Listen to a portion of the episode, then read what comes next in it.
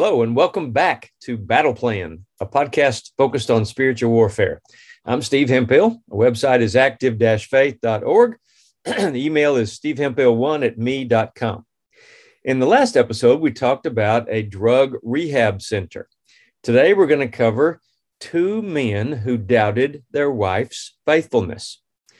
First, I'm going to start with a couple of verses from Proverbs. Proverbs 5, 3 to 4 NLT says, For the lips of an immoral woman are as sweet as honey, and her mouth is smoother than oil.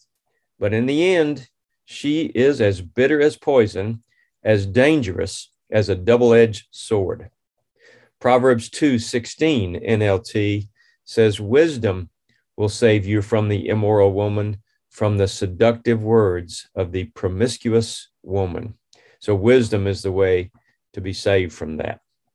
I had two different men I had heard about uh, who staked their homes in two different states. Now, these guys don't know each other, but I, I have connections to both of them.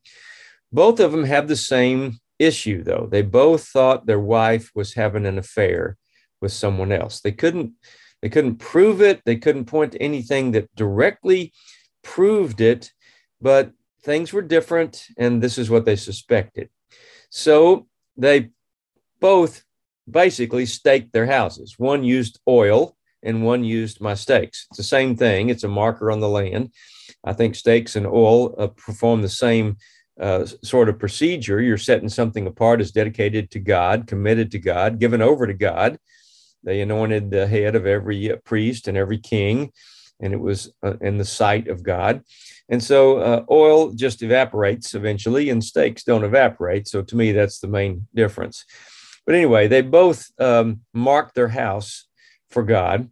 And although they'd both been worried for months about this issue, about their wife maybe having an affair, um, the very day they performed this procedure at their home, the first guy's wife came home and said, I hate your guts. I've had an affair. I have a boyfriend. I'm moving in with him today. I'm not going to spend one more night in this house. She didn't know that it was staked or anointed um, but she, in her spirit, which she's letting an evil spirit into her life for what she's doing, but her spirit couldn't stand to be on the property anymore. We see this very commonly.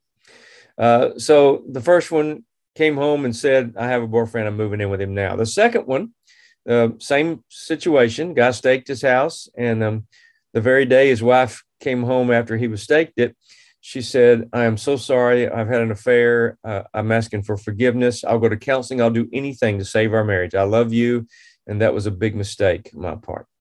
Now, in either case, wouldn't you rather know today instead of 10 years from today? I think I would. And so the idea here is that the procedure that we've been discussing, this idea of setting your land, your house, your possessions, your, your life apart for God, has a way of revealing any evil that's connected or bringing the, the problem or potential problem to light. So keep that in mind. In light of today's thoughts, let me suggest that part of your personal battle plan might be to I'll just call it hashtag stake the land. We're trying to create a new hashtag. We're working on t-shirts, hashtag stake the land. Take it back for God. So part of your battle plan might be to stake the land and ask God to let the truth come to the surface so it can be dealt with. Healing can't begin until evil comes out of the shadows and into the light, right? You can visit active-faith.org to donate if you like. See you next time on Battle Plan, and we're going to cover 25 demons named in Scripture and their territories. This is a great uh, uh, list, and I can't wait to share this biblical stuff with you. Have a great day and keep praying because prayer works.